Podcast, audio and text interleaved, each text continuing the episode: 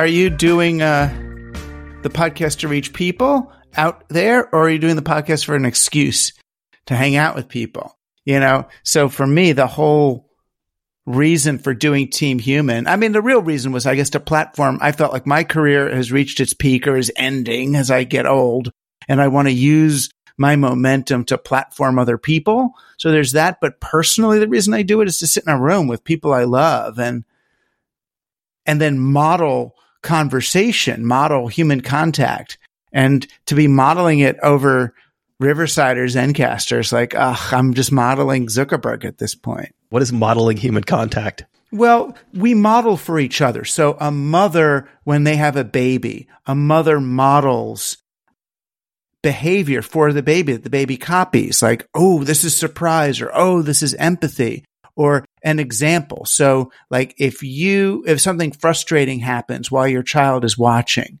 you want to show them, oh, this is the way I metabolize frustration.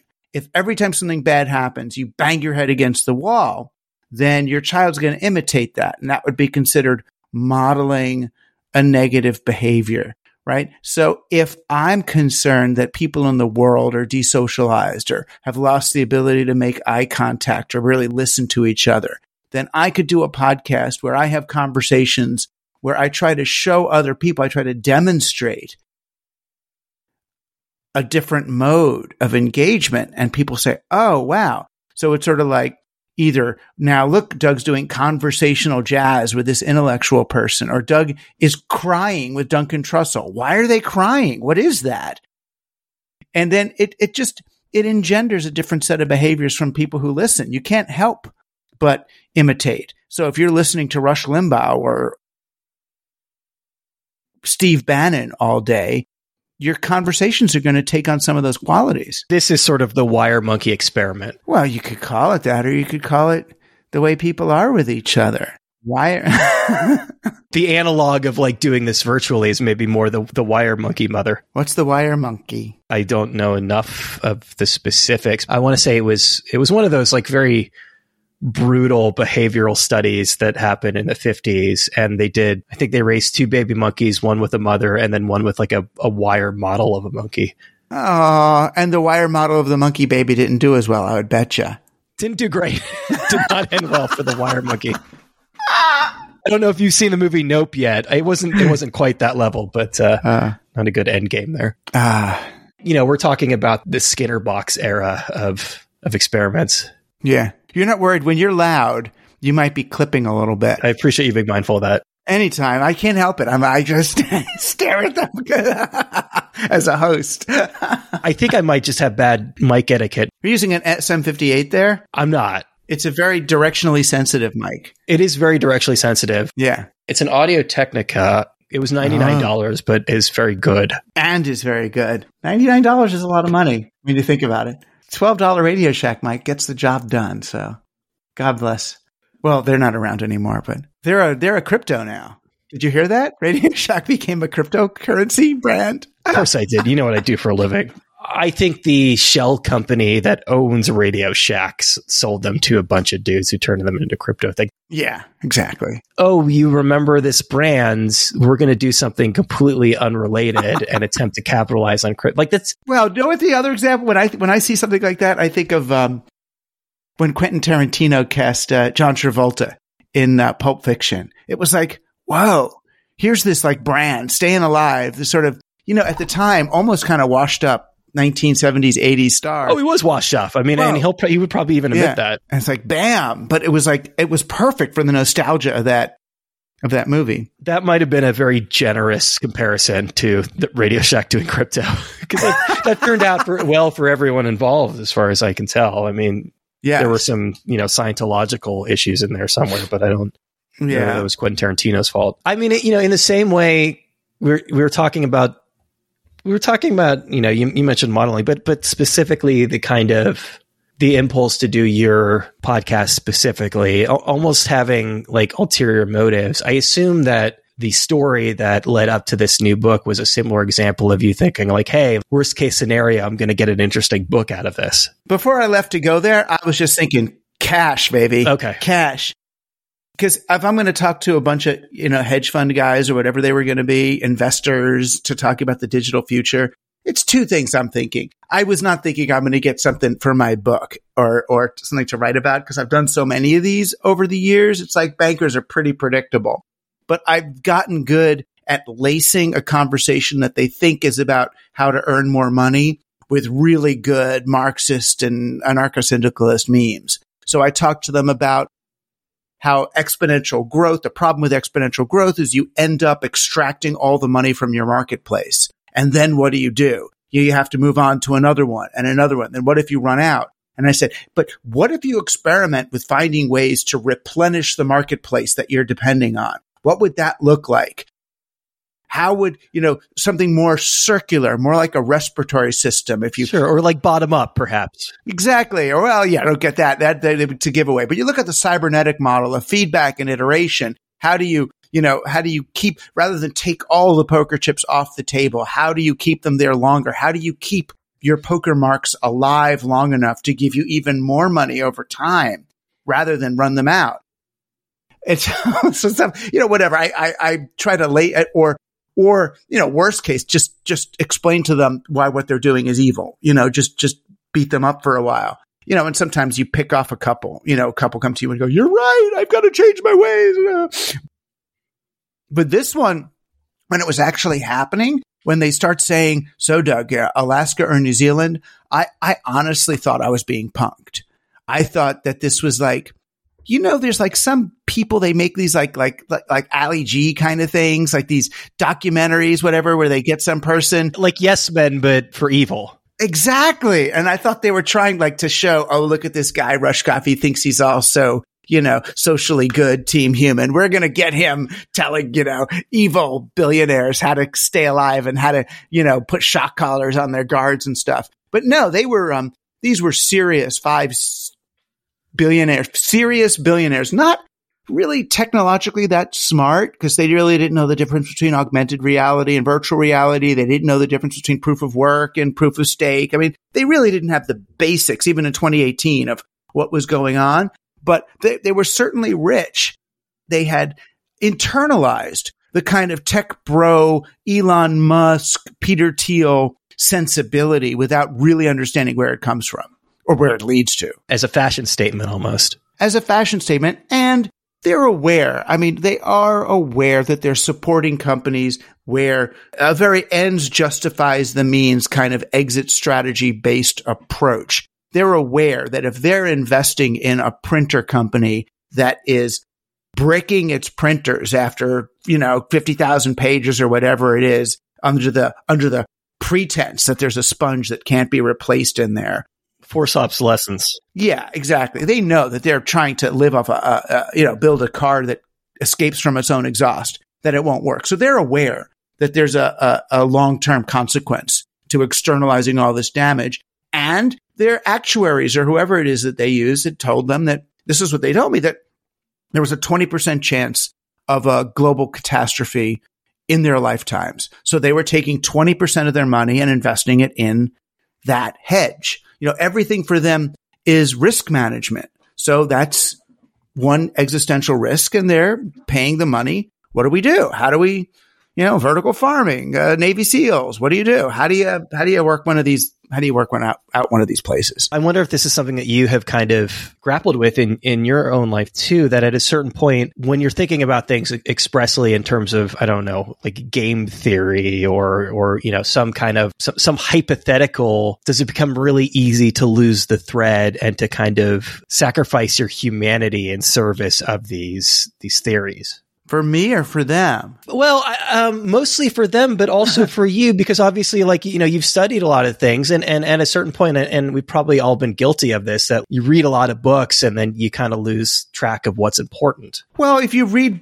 a lot of books really out of context, you know, I mean, that's to be fair, is like exactly what they're doing. It sounds like. Yeah, I mean, it's it's like I, I don't mean to be elitist, but there there really is something to be said for a good university education because, you know, like the Oxford style tutorial is you read these books, but you read them with somebody, you know, with, you know, the professorial equivalent of a Robert Anton Wilson who has been through the chapel perilous, you know, who has dealt with you read Hume, you read Locke, you read Hobbes. They make me question this. They make me think that. If you read it without context, without an elder or someone, again, back to someone to model, you end up going, Oh, look, Hobbes, really important philosopher. And he says we could just treat the Native Americans like they're part of the landscape and kill them the same way we would cut down a tree or kill a, a, a rat.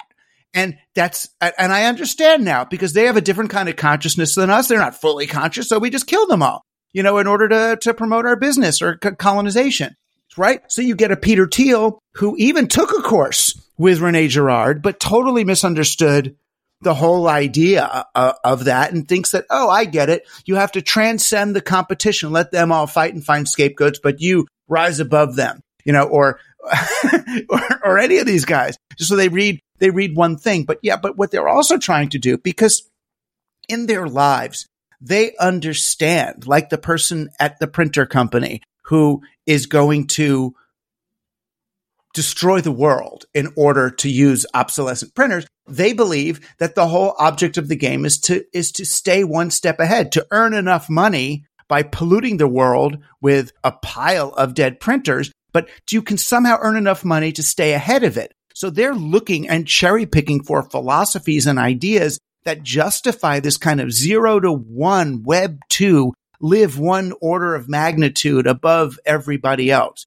We are as gods, so we may as well get good at it. You know, let's go meta on, on their reality. And there's a lot of philosophers who, who will talk that way, at least partly or taking out of context or just looked at you know, they can even use Adam Smith to promote libertarianism. And Adam Smith was a, was a, a moral philosopher. He was a, a moralist. He was the one who said land, labor, and capital. It's like, and they take him to mean, even the economist, to mean, oh, he's all about capital. Don't worry about land and labor. It's like, no, just read the dude and you'll realize this guy's closer to Marx than he is to Ayn Rand. The outcomes that you're talking about here, it sounds to me that the way you're describing their outcome specifically when you say stay ahead of it, whether it's bunker or, you know, colonizing other planets or all, all of these sorts of things we're talking about versus like actually being a real technocrat and, and hoping that, you know, you could be involved in the whatever piece of technology or science will actually fix things. Is there any consistency there? I mean, do they they hope that they'll be part of yeah. a positive outcome, yeah, or sure. they just okay? They're not just defeatists. There's a spectrum. Well, there is, but there's there's a spectrum, right? So you've got on the one hand, you've got the ones, you know, say Bezos, who's going to do pure white flight, right? Just go in Blue Origin and take get off the planet, build Mars, just get off. Or Peter Thiel, you know, just go to the go let me let me seastead out there and live on something self sovereign. Is he still doing the seasteading stuff? I haven't I haven't heard much yeah, in a while. He's still he's still um yeah. And seasteading, is, they're kind of back. They got NASA or somebody kind of acknowledged them in some way. So now they're sort of back on the radar. They've still been building their little pontoon nations. Beautiful. It's like the ultimate libertarian social experiment. If you don't like the laws, you disconnect and, and, and convey your hexagonal raft to a new nation. Obviously, seasteading is different from you know, colonizing Mars. It's certainly more realistic. But also you have to you have to live in the environment. You have to hope that we haven't killed all the fish, right? Because exactly. you're going to be doing a lot of fishing. Yeah, you kind of depending on things. But there's another kind. Like you take a tech bro, you know, a regular alienated tech bro and send them to Burning Man and give them a nice dose of ayahuasca or or let them go down to the Amazon, you know, with a shaman and in the peak of their experience, you know, just like any of us, Mother Earth will talk to them and say, I'm dying, reclaim it. Oh my God. You know, the mushrooms or the plant, they'll say, you must. But because they're a, a, an egotistical, narcissistic, sociopathic tech bro, they hear it as the earth is speaking to me. And I'm going to go back and I got a new software stack to solve all of this. What we have to do is control alt delete civilization. I've got to, I'm going to sort of build a, a Sim City new Earth 2.0 or game B. And I've got the whole plan, you know, so yeah, they've got a, a kind of a technocratic great reset dominator, you know, I'm going to pre-colonize this next thing. So it may as well be another planet because, and I've talked to so many of these people, they either like like Neom, this one they want to build for multiple billions and trillions of dollars in Saudi Arabia. So they can just get the Bedouins off that territory. The ones who've actually been living a sustainable, a sustainable indigenous for people who don't know, it's this like super skinny city that just goes across the continent effectively. Yeah. As long as you just stop the migration of the people who've been living there all along. Or a sweet guy, uh, uh, James Ehrlich, who's got, you know, an idea for these eco cities, eco villages he wants to do. He's a great Stanford, smarter than me game. He was a game designer who then learned about organic food and all that. And now he's taking sort of a game designer's vision to building eco villages. And there's a stack. And it's like, we're going to do our agriculture this way with these, these, these big tubes that hold the plastic tubes that hold the topsoil so we don't have to water everything. I mean, don't worry about fungus and mold and oh, it's just blah, blah, blah, blah. Hand wave, hand wave. You know, we've got an education system. We've got an air filtration system. We've got a carbon capture system. We've got this. Oh, you have another idea? We'll add it to the stack. And it's like, they're just these kind of totalizing understandings of the world. You know, but I, I get it. They're systems theorists and they pull back and see the system and then think like Stewart Brand, we are as gods. We may as well get good at it. I'm a systems theorist. I, Gregory Bateson. I'm, I embody the unimind and here's how we fix it all. On the spectrum of, I guess, techno utopianism so yeah. to black pill doomer, where do you find yourself? Oh, I'm optimistic now. Oddly enough, I've gone through. Uh, you said now. Yeah. Well, I used to worry that these guys knew something that I didn't. If the if the wealthiest and most powerful people are preparing for the end, then we must really be in trouble. But given how inane and ridiculous their plans for the end are, given that this guy shows me the plans for his underground bunkers with a uh, fake natural light indoor heated swimming pool. And I tell him, you know, I got a neighbor with a big house and an indoor heated swimming pool. And I see these trucks in front of the house all the time. He's always replacing his filter and his heater and his this. What are you going to do about the, the spare parts for that heated pool? He goes, huh. And he opens this little pad and makes a note.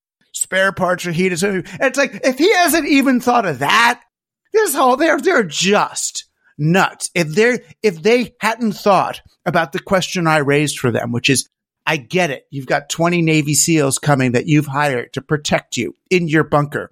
How are you going to keep them loyal after your money is worthless? And they're like, uh, well, then they first they say, well, don't they want to live in there? Don't they want to, to, to have all the benefits of being in there? So, yeah, but if they're the ones with the guns, why do they want you in there?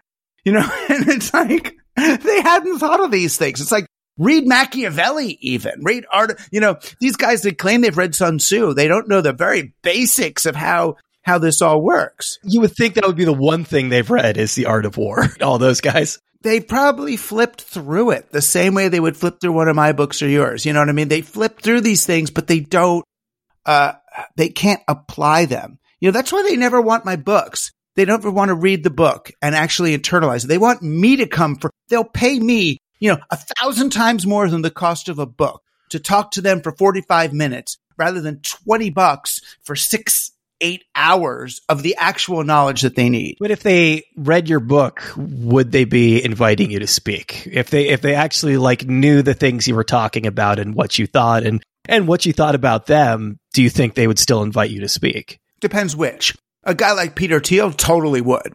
Right. Peter Thiel, he wants me to come. I want to go to, to this thing they do. It's like called like Hereticon.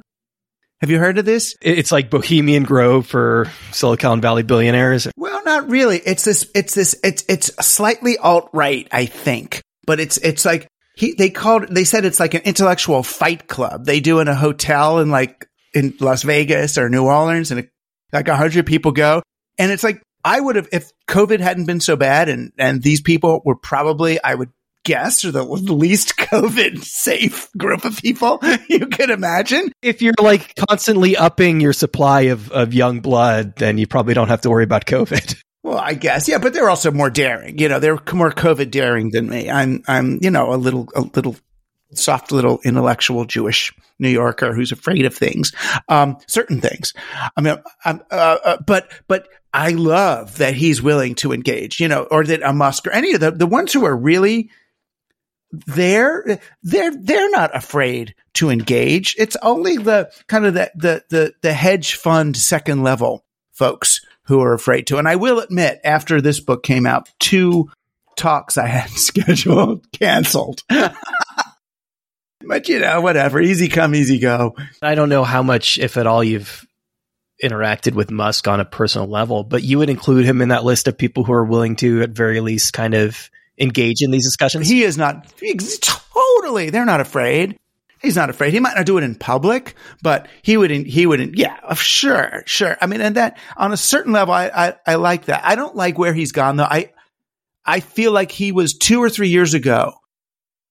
I felt like he was so much smarter. His sentences were different. Something, something's happened to him. I'm not sure what. It could be the internet. You know, that when Trump left the internet, he jumped into that standing wave that Trump was in, that sort of troll in chief role. It could be that that's damaged him, or he could just be taking like too many psychedelics or something. But it, he's not making the same kind of strange sense. You know, he was, he was kind of perfect before at saying what he was saying. And now he can't even make his own argument. So I'm, I'm, I'm concerned about that. You're touching on something interesting here too, that I have, probably you have. I think a lot of people have been thinking about is the sort of the almost porous nature of the alt right, or at least like kind of the, the, you know, a MAGA culture, how that overlaps with the strain of libertarianism that Thiel practices and I know that, like, I know you've been on Rogan's show, and I, I, know that you've talked to him. Like, and I can't get back on there. Where does he fall in all? I was that? on there in like 2013. What role does he play in all this? I mean, Rogan is a he's a dangerous innocent. You know, I think he's he's bringing what I would call like the Art Bell sensibility to the modern questions. But the Art Bell sensibility was way more appropriate when engaging with people who had been abducted by UFOs or witnessed crop circles or, you know, had made love with Sasquatch or something. That is the thing that got me hooked on that show. I, I used to do radio and I, I would, uh, I was a station manager and I, I, would, I would often drive up to the radio station and do these like 3 a.m. slots for fun. And I had not heard of Coast to Coast, and I was sitting in my car just flipping through AM, just seeing if anything would come through. I heard this conversation. This woman was talking about how she was uh, visited every night and sexually assaulted by a werewolf spirit. And I was like, I hope that the signal comes in again and I can find this and listen to this program more because I am hooked. Nothing better. I mean, I used to listen to that. I was pretty young even. And you know, the AM radio, AM radio dial. I mean, for people who don't know, it was such a weird, special thing because at night you get stations that you can't get during the day for some ionosphere reason. I don't know if it's still true with pollution. Probably is. Some night thing happens and you, you tune it with a dial. It's not with a dot, not with buttons. There is a dial. So you would slowly reach a station and, and you'd find its bandwidth. And it could be like, you know, friggin' far away. Like I'm in New York and it's like, this is KA blah, blah, blah in Iowa City, Iowa. And you know, and you'd tune it in and you listen to, so you'd be, you know, at night holding an AM radio, listening to someone tell the story of their abduction, you know, and it, there, there was nothing better. But to apply that same kind of both conspiracy theory and openness to information that may be disinformation, that may be filled with real um, anger and rage and largely held beliefs about, you know, basements filled with children being, you know, you know, sucked open by, you know, Jews and globalists. And it's like, it's sort of like the, the beautiful, innocent fun wondering in that X Files way about what's going on has dovetailed with a very intentionally uh, uh, propagated set of of conspiracy theories that are, are kind of destabilizing to our a very, you know, civic fabric. So um, I don't think it's not as entertaining. It's not as playful as it was, as it was before. But these are also much more brittle times. You can't have a light-hearted, wonderful discussion about gender and identity and race and all those things today. It's just, it's too hard. A lot of that is the, a product of who you choose to bring on the show. As you said, you're not going on anymore. Right. Anybody kind of left of center at this point, it's like, I mean, you know, you mentioned Duncan Trussell. He probably lines up politically more closely with you, but beyond, you know, a few of his like Austin friends, those, the counterpoint just isn't getting through anymore. Right. Right. And it's hard. Um, it's hard for that because the counterpoint is the counterpoint is asking that we preserve and extend this civilization where the tech bros I'm talking about, the billionaires I'm talking about, they're accelerationists. And that, you know, comes out of a, a sci-fi novel, but accelerationism is the idea that we have to burn this one down and start again.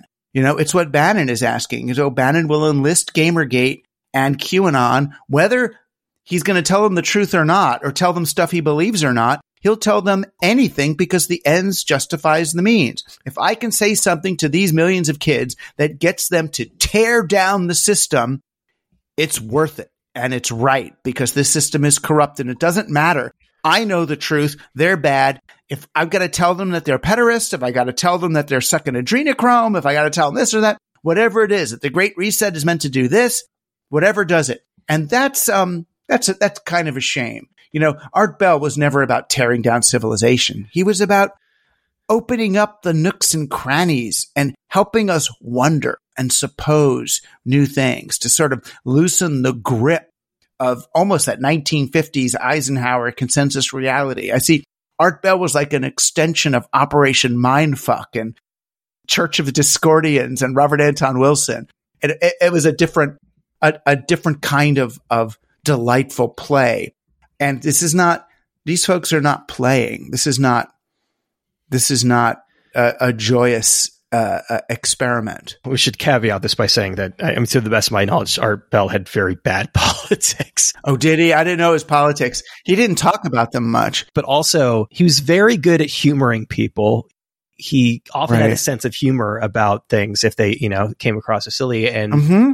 the difference is, I don't know that, you know, granted, like I wasn't a super loyal listener and didn't listen over a very long period of time. But I don't know that if you kind of mapped his own progress, that suddenly he started to believe more in vampires or UFOs or ghosts. And Rogan's politics have very clearly been swayed by these conversations, and it's and it's a self perpetuating right. cycle. Right. And then, of course, you know, whatever the theorist was who came up with the phrase audience capture, you know, you end up in a sort of a feedback loop. I have a bunch of friends who were reasonable. And, you know, I understand in this environment, they'll have like some editor at a magazine would cut a paragraph from their piece that they thought was really important. Right. So they, oh, fuck that. I'm going to Substack and I'm getting my own audience. And, you know, then they get an audience that ends up kind of feeding into a, one side of their personality and not the other. And I understand that's the way these silos work. It's why it's, I mean, it's hard to work with other people. And I also hate it when I have an important idea and my editor says, you know, Doug, that's not really supported enough or uh, we're not, we're not ready to say that on our pages. And it's like, usually they're right. I hate to admit it. Usually they're right that it's an idea that's not ready for prime time. It's fine for the jazz stage, but it's not ready for the main stage. And you've got to accept that when you're working on the main stage, you are influencing culture, but there's certain things that there, you got to figure out how am I really going to say this? And until, and the editors are there to be your surrogate audience. Say, ah, you're not really, it's not going to work. Don't take your ball and go home. Learn to work with other people. And, and believe me, you, this whole billionaires piece that I wrote that's, you know, thrown my career into this new, I was oh, done. I was ready to just be a professor, then write this piece. And all of a sudden, it was a guy, Aaron Gell. I don't know if you know him. He was an editor. It, he's been in a bunch of places. He was originally my editor at Hemispheres, right, writing for uh, American Airlines, and then then the New York Observer. Then here, then he was at Medium, and I wrote this piece about the tech bro mindset. And at the end of the piece, as a throwaway, I said, you know, I even went to do a talk for these guys. Turned out to be five billionaires, and all they wanted to know was strategies for their for their apocalypse bunkers. And he calls me up and he goes, Doug, that's not a throw. That's your lead. I'm like, no, it's not a lead. That's crazy. That's insane. He goes, that's why it's the lead. Put it up in the top now. So he, he re, he, and it was like three weeks. He remakes. No, it's more important. Then what happened? Then what happened? So this piece that was about one thing becomes about this thing. I'm like, all right, all right, give me my, give me my $800 now. I did your fucking thing the way you want it. And then it's like, two and a half million hits later. I'm like, thank you, Aaron Gill, for doing that. That's it. At the end of the day, you have to understand other people that- make us better. Other people make us better. And that I have the tech bro mentality of, oh, I'm me. I know what I'm doing. I'm going to stand apart from everybody else and cast down my wisdom from on high. It's like we all fall into it sometimes, especially online and computers. You don't want to work. But also, you know, you have to understand that there's a reason why you've surrounded yourself with the people that you've surrounded yourself with. Like you have chose them because you believe that they are the, the, the smartest person for that specific job. And sometimes you just have to, um, well, you make it sound like it's a choice. I mean, the fact is, most of us are surrounded by people who are willing to be with, with us. You know, it's not like I can go and look at, oh, where do I, do I want the New York Times to be my people or the Atlantic or Harper's? You know, but if you've worked with an editor for a long time, I mean, there's, there's, right. there's a reason That's that. true. But it's also because they like me. And I, I mean, the, the, the, it's a, both. it's, it's, I mean, it's both a good thing and, and we we work with the people who are willing willing to come back. I was talking to somebody last night and this isn't like a super insightful or novel thing to say, but it's clear that every generation, probably since the dawn of humankind, has believed that they were going to be the last, whether it was like revelations yes. or nuclear weapons in the Cold War. So this this kind of survivalist the, the mindset that this bunker thing is there historical precedent for it? Yeah, and the millenari- the millenarians, and there's always been sort of apocalypse bunker movements, but I mean, never before. I guess two things. Never before have people believed they were going to survive it without like Christ or a chariot coming down to carry them home. Although you could argue that Kurzweil uploading his brain or Musk going to Mars are as mythological as Christ coming to save them. I mean, they're they're as uh, uh, I'm not going to say preposterous because I think I think there's more probability that Christ would come in the chariot to to take people off their roofs than Elon Musk being able to terraform Mars, you know, in the next 300 years. And you're Jewish, so that puts a wrench I'm Jewish, yeah. So exactly but so was so was Jesus. So um, I welcome him. I'd be fine with that. I've got no problem with them being right and us getting. But I don't know if I get to go there. Is the this? Uh, I don't have the ticket. But the difference is that never before, I don't think, have the people who think they're going to get saved also been the ones who are making the very catastrophe that they're escaping from that these are, this is the externalized damage of the very things they are doing. That's why I keep saying it's like they want to build a car that drives fast enough to escape from its own exhaust. It's, it's that. That they, that this is end stage colonial capitalism and that it's still not a done deal, that there's still such a big choice in the matter. It's like, okay, we can pedal to the metal, destroy this place in order to get to or have to, to escape, or we can make this world a place that we don't have to escape. And, and, and I keep thinking, and I understand this even from, from my own experience. I, I, my, my dad, you know, my dad's family escaped the pogroms in Kishinev, right? They had a run. And I get that. Then they lived in the tenements in the Lower East Side.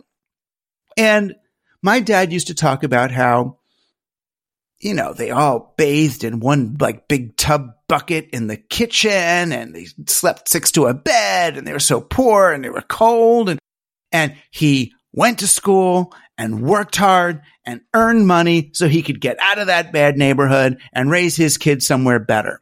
And that's internalized. I get that. So you live in a bad neighborhood, you make money and get out of it. But what if the world is the bad neighborhood? Where do you, where do you go? And what if the neighborhood is only bad because of the really shitty business practices that you're engaged in? Because every business that you're a part of, every technology that you're running has an exit strategy, right? They're built with the presumption of exit.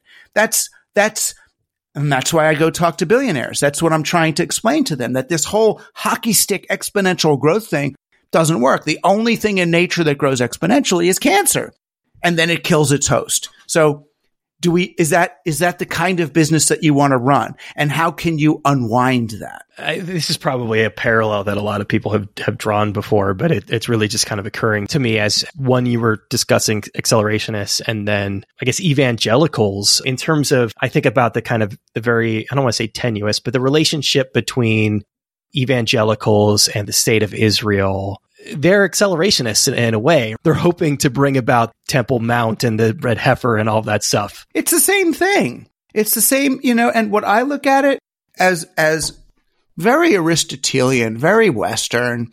It's the, you know, crisis, climax, sleep, male orgasm curve of narrative dramatic fiction. You know, and, and I get it. Everyone's aching for the finish, for the thing. It's all the tech bros watch Marvel movies and they all want the end game. You know, it's like, but, you know, read James Carse, brilliant, recently passed religion professor from NYU, wrote a book called Finite and Infinite Games.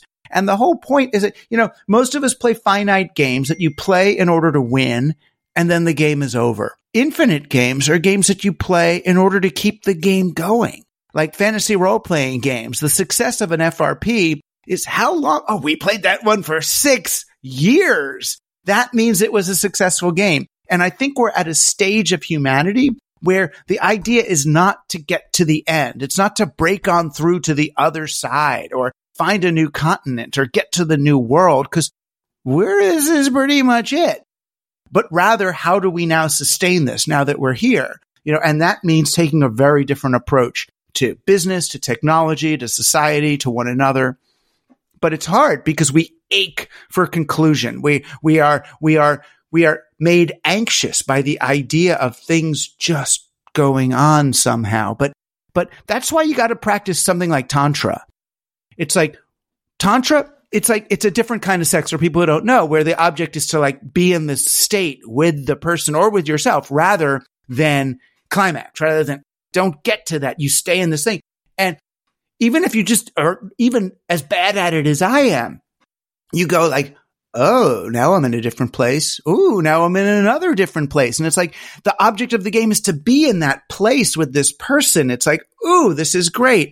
And yes, it ends up more like a David Lynch movie than a Marvel movie. What just happened? I don't really know, but it was really weird, wasn't it? And that's the delight of being human. I'm not selling books here. I should be selling books. Oh no, I'm not selling books. We're just talking here weird. Buy my book, please. Buy my book. Survival of the Richest, Escape Fantasies of the Tech Billionaires. It will make you laugh and sing and cry and dance. Okay, back to conversation now. In believing that you're the last generation, in that intrinsic in that hubris. belief is, well, yeah, no, it's exactly. hubris. It's not optimism. It's hubris. Yeah. It's hubris from the standpoint that if you are in fact the last generation, isn't there a sense in which you are sort of at the height or the peak or the apex of human evolution? Yeah, except you know it's not really like that. It's like so. What was the last people in Rome? You know, when like us, they realized that they were poisoning themselves with lead. Um, and Caligula was just going on, you know, whatever you want to call it, rampages. And that was not the, that was not a time to envy, right? That was a, that was bad. And no, we're not gonna, we're not, however cool we think we are, we're not gonna end the whole thing. It, it's, the climate catastrophe is happening now. The cascading things are happening now and you see the way they're going to go. It's way more like Rachel Carson silent spring. There's diseases and autoimmune stuff and forest. it's they're gonna it's not that hard for nature to wipe out two thirds or three quarters or whatever it is of humanity in order to kind of shake us off and, and restore a new climate equilibrium. There'll be all sorts of other issues to deal with, but it's not going to be the end of everything. Not for a long time anyway, but it is going to be if we don't it's going to be, you know, unnecessarily painful, unnecessarily violent. You know, right now, don't go, but I was going to say go to Pakistan. Consider Pakistan and how many people are up to their waists in water right now. You know, it's happening. We're soaking in it. Yeah, or Kentucky not too long ago. Right. Right. Poor dear Trent. Dear Trent. But they're still voting. They're still voting for Trent. So, or whatever. Lott, not Trent Lott. There's who? What's his name now in Kentucky? Who's that guy? Mitch and Rand are the two. Uh, yeah, yeah, yeah. Uh, it's so it's so bizarre. And then you talk to the tech bros who think that they're running civilization. Like talk to Peter Thiel. I mean, I've I have friends that do dinners with him and stuff up in his Montana place, along with Tucker Carlson and and and you know all the evil people. And Peter Thiel, his thing is he's concerned that the U.S. government um, and the neoliberal left is kind of selling out our data to China, you know, who are going to be bad to us rather than siding with, you know, Russia and other Christian nations, you know, to bring them. It's like, you think that's really, you think that's what's going on. And that's, oh my gosh. All right. Good luck with this. Let's talk about some lessons learned from the pandemic. I mean, the, the first one that I really that I think relates to this in a really profound way is this realization that a lot of people had when most of us were holed in to our homes for a year, year and a half, two years, that nature started being okay again. And, and it was like, it, it brought into sharp relief, you know, how well the rest of the world will do if we wipe ourselves out. Well, nature is very resilient. It is nature is resilient, more resilient than people, probably. Certainly more resilient than our than our, our, our social and civic systems. To to an extent, it was interesting. I mean, I remember like in the height of COVID, Bezos is doing his kind of blue origin white flight, you know, thing. Two seconds in the ionosphere or whatever it was. Yeah, exactly. And everybody worshiping him like, oh, great. You did something with one man can now do something, has enough money to do something that we could all do collectively 60 years ago. Yay. Okay. So what, what's more efficient? You know, know. But while he's up there, it's like Germany was getting flooded by like 100,000 year unprecedented floods. California was on fire. You know, the fish are still irradiated from F- Fukushima. And I was just like, wow. It's bizarre. So yeah, um, on a certain level, I was feeling like, oh, good, you know, you know, the trees are growing again and the ocean is getting cooler because we're sitting at home. How easy it is. But the, the beauty of it was to me was less how resilient nature is because still we're losing zillions of species every day and, and it might be cascading and, and, and irreversible. But what was interesting to me was how easily we could reduce our total energy expenditure. How easy it would be if we decided to take, let's have all of the Western world take Sabbath for two days a week. So two days a week, you don't drive anywhere. You don't use machines. You don't buy or sell. You just walk around your neighborhood, meet people, have sex, play cards, have conversations, play softball, just do stuff if we did that with just two days a week, it would have such a huge measurable impact on energy expenditure. It would also, sorry, crash the economy.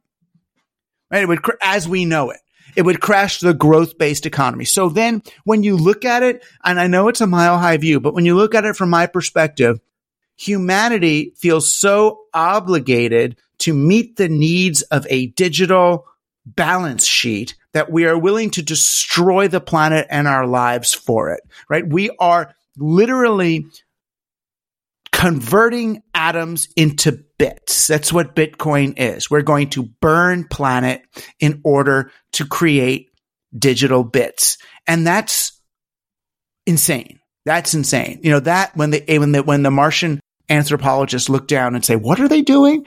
Oh, they're burning the planet as a way of worshiping a digital coin. That's what they're, they will realize, okay, that th- they were mad. They were, they were nuts. This is worse than Art Bell. Crazy, right? This is something else. Speaking of the mile high view, do you remember what Bezos's overview effect was?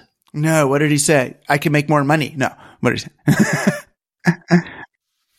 he went in, you know, whatever border of space he got to. Probably most people are aware, but the overview effect is this idea that when you see the Earth from space, that you have this sort of profound realization. And I the sense that a lot of people were talking to him about the overview effect. And as somebody who is like, yeah, well, as somebody who, you know, clearly has more money than he knows what what to do with. I think that has a huge impact on like everything, obviously, and and I think it's probably pretty easy to sort of lose humanity. That he felt like he needed to have an overview effect. That that when he came back to Earth and the press interviewed him, that he needed to say something profound. And what he right. said was, or his consultant, what his consultants told him to say was, no, yeah. I don't even think that's because it's, it is no. so inane isn't the right word, but it, but it's okay. it's on brand. He said, "I think that we need to move all heavy industry into space."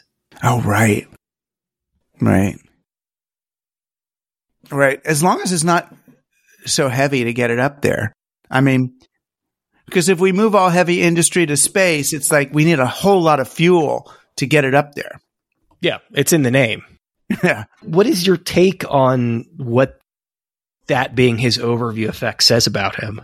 It is interesting. I mean, it's that of the conquistador, of the colonizer, you know, so he looks at space as a place to continue the westward effort to colonize new things. You know, there's asteroids up there, you know, let's junk, let's junk up the rest of this galaxy. But I get it. He looks up there and he says, look, I got up here. It's not that hard.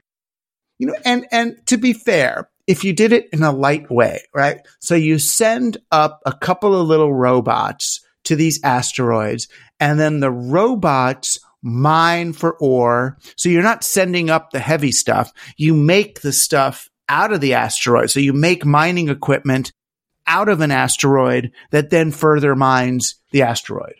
You know, so there's, there's, yeah, I, I buy it, but not now. But yeah, what really got me about it, you're looking down on Earth, and you, and I assume that he believes that climate change is real based on what I know about him. Yeah, that's the impact. He looks down on Earth, realizes that we're like polluting everything, and what we need, need to mm. do space. But he's skipping an important step, which is he is the oftentimes the richest person on earth and could probably do something to address this stuff short term before we have the resources to send plants into space. Yeah, they can't balance it. They all have that sort of Nick Bostrom long termism thing in their heads that it's worth sacrificing the well-being of the 8 billion who are alive today on behalf of the multi-trillions who will be living throughout the galaxy in the future. It's, a, it's an ends justifies the means uh, uh, almost, you know, bizarrely a medieval Christian denial of self for the next, the next thing. But what they don't realize is that's also a sociopathic model. Um, there's, there, uh, I've come to believe that the best way to navigate towards a, a just future is to enact justice in the present.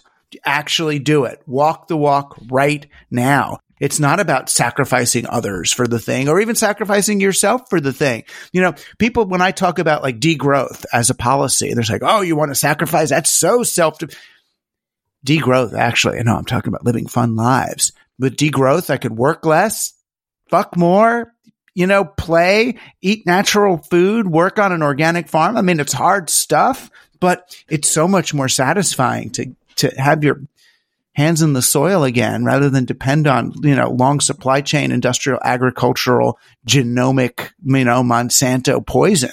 This is, this is when I, when I got community supported agriculture, I had one of those subscriptions and my mom came over for dinner and she's eating the salad and she goes, wow, this salad tastes like lettuce did when I was a little girl.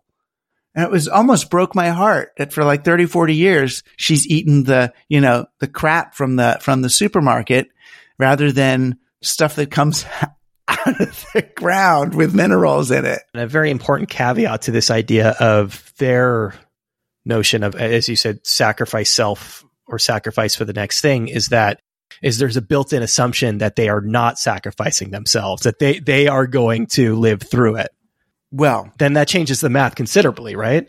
Right. That those people must suffer for these. Uh, right. So if I'm an individual and it's all the same to me, I'm going to be on my yacht with a service yacht no matter what.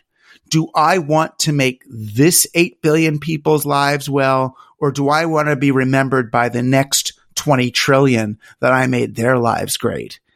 You know, I think they take the latter. But even more immediate than that is oh, well, I have the resources, so I can build the bunker, or I'm the one colonizing space. So, like, I quite literally am going to survive this thing. Yeah.